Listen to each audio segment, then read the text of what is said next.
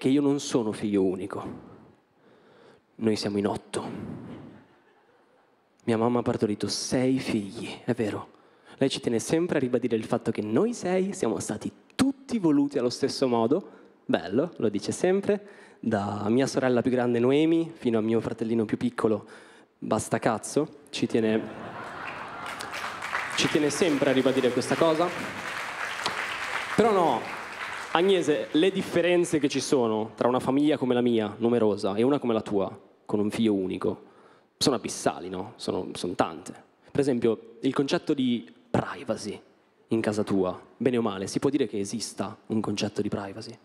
Sì, bene o male sì, no? In una famiglia con un figlio unico si può dire che esiste un concetto di privacy. Da noi no. Io posso dire tranquillamente, tranquillamente, che in 21 anni di vita non mi è mai, e dico mai capitato, di cagare senza un mio fratello che si lavasse i denti di fronte a me. Io vi giuro che non ho mai provato questa emozione in vita mia, mai. E me ne sono accorto recentemente no, della mancanza di privacy perché abbiamo fatto dei lavori a casa.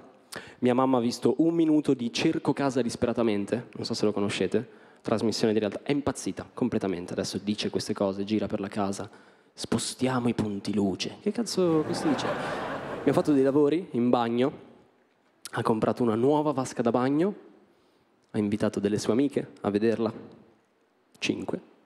Cinque sue amiche sono venute a vedere questa vasca da bagno, mezz'ora a fissare una cazzo di vasca da bagno. Certo, potevano aspettare che finissi di lavarmi,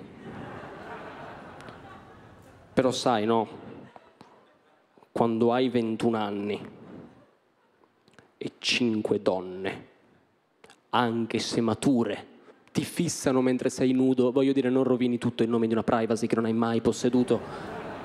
Poi devo dire che tutto sommato alla fine sono stato contento io e sono state contente loro. Dai, sono state contente loro.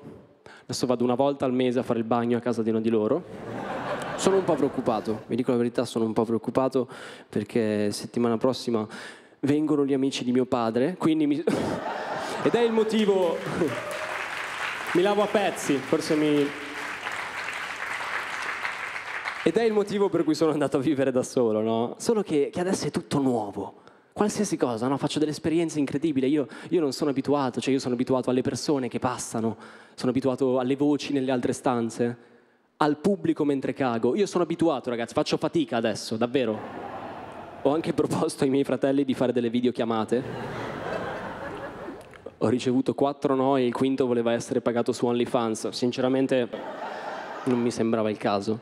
Qui ride solo chi ha meno di vent'anni e questa cosa è molto bella perché c'è proprio un buco generazionale in mezzo al pubblico su OnlyFans che è una cosa fighissima. Poi vi spieghiamo cosa... Allora, in pratica... No, scherzo. No, non so che cazzo... E, quindi no, è, è, tutto nuovo, tipo il concetto di casa libera siamo d'accordo che è uno dei fondamenti dell'adolescenza di un ragazzo, no? dai 13 ai 21 anni è una delle cose più importanti della tua vita. Ecco, casa libera quando vivevo con i miei genitori era pura utopia, no? Cioè, non avveniva mai, ogni 10.000 anni succedeva, era una congiunzione astrale, ok? Era la cometa di Halley, non so come dire, la morte di un papa, davvero. Cioè, era il papa che muore ucciso dalla cometa di Halley e io a quel punto avevo casa libera. Invece adesso ogni tanto mi capita, mi succede di stare da solo. L'altro giorno ero, ero da solo in sala. Mi piace un sacco dire in sala, anche se vivo in un monolocale.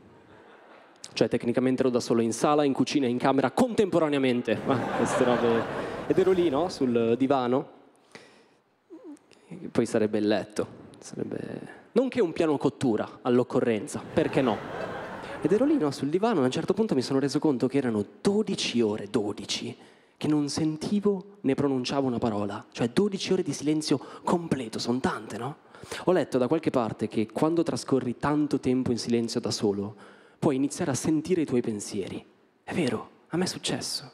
Ero lì sul divano, a un certo punto ho sentito proprio la mia voce nitidamente che mi diceva, eh, però dai, non stiamo così male qua abbiamo la cucina, abbiamo un bagno, dei rasoi,